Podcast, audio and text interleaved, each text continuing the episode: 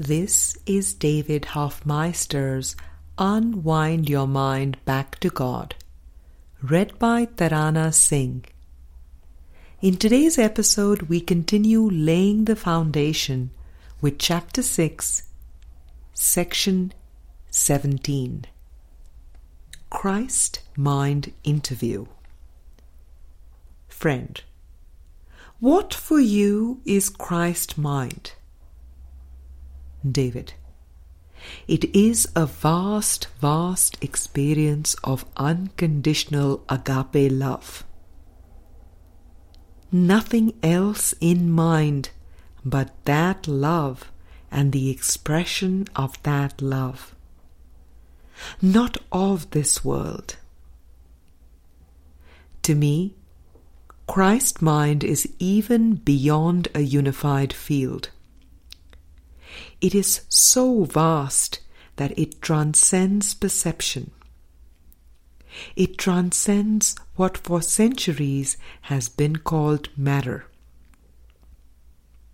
In quantum physics, the unified field is completely overthrowing the laws of Newton.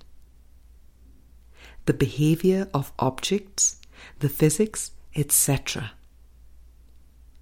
I would say that the quantum physics term observer is the closest that we come to Christ mind in this world, which is vast love, one with the Creator. Friend, Tell us more about this witness or observer in the context of Christ mind. What it actually is and how people can enter into that. David. I would say that Jesus was a demonstration of this witness self, or this observer. He said things like, before you remove the speck out of your brother's eye, remove the log or the beam out of your own. He was talking about perception. He was talking about distortion in perception. Friend, are you saying that the witness is clear perception without any distortion? David. Yes, the witness is clear seeing. It is total, all inclusive seeing.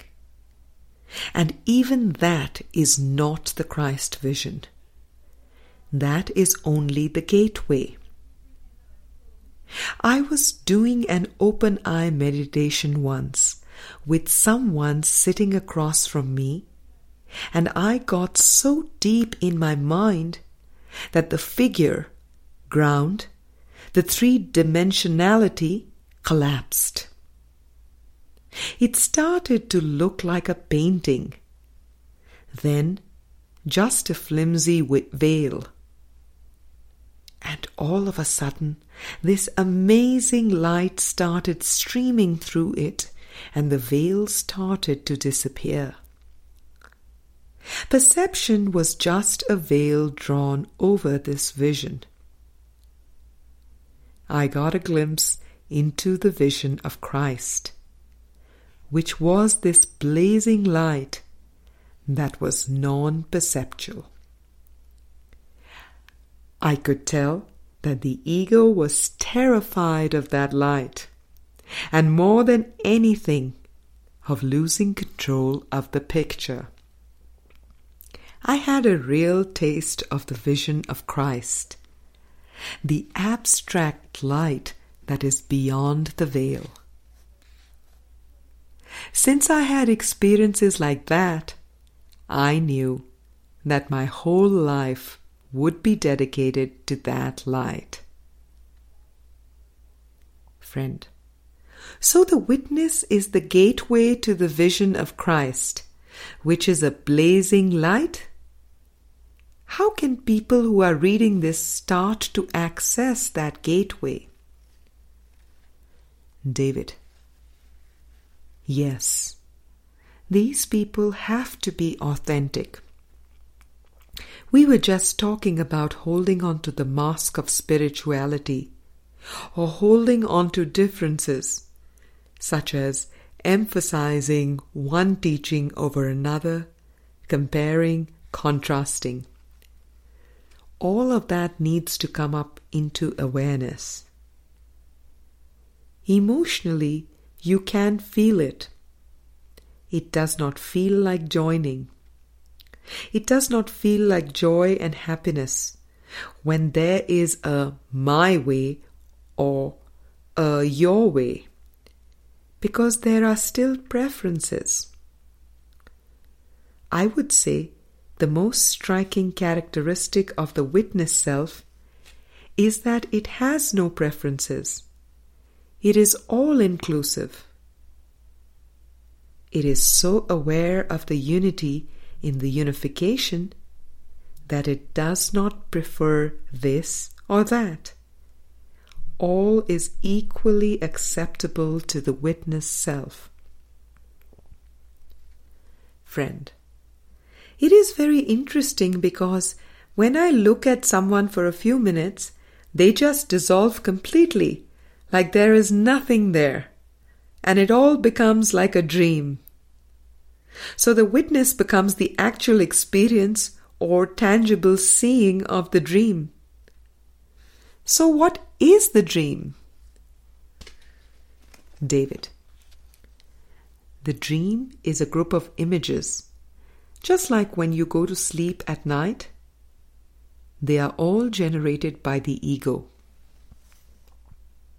There seems to be a lot of emotions associated with them, like being chased. There is a monster or a tsunami wave coming to get you. The dream is meant to take the place of abstract light. The dream is the veil the key is not to judge the dream as good or bad. The key is to come as the observer, the dreamer, the witness, to see it as a dream while not identifying with the dream figure. As soon as the mind identifies with the body, then it identifies with the figure in the dream. And then we have the split within the dream the perception of the subject and the object, the perceiver and the perceived. Really, the whole dream is the perceived, and there is no perceiver. The witness self knows this. It knows that the dream is unified. there are really no believers and non believers. No one who has it and others who do not have it. No enlightened ones or ignorant ones. In the witness self, everything and everyone is lit up because everything is unified. You will never hear a spiritual teacher who is truly enlightened saying, I have it and you do not. Because immediately there is duality there. What you will hear from an enlightened teacher is, Come, you who are weary, judge not. Be ye perfect as your Father in heaven is perfect. I and the Father are one. Before Abraham was, I am. This is the witness self. This is the gateway. That is why I speak often of forgiveness.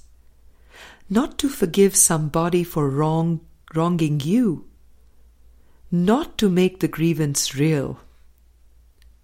What is important is coming to a moment of humility when you realize that everything that occurred was perfect. No sense of victimization. No one was harmed. In the witness self, attack is seen as impossible. It never was the case that anybody was mistreated. It never was true that anyone was harmed. In the witness self, there is no attack.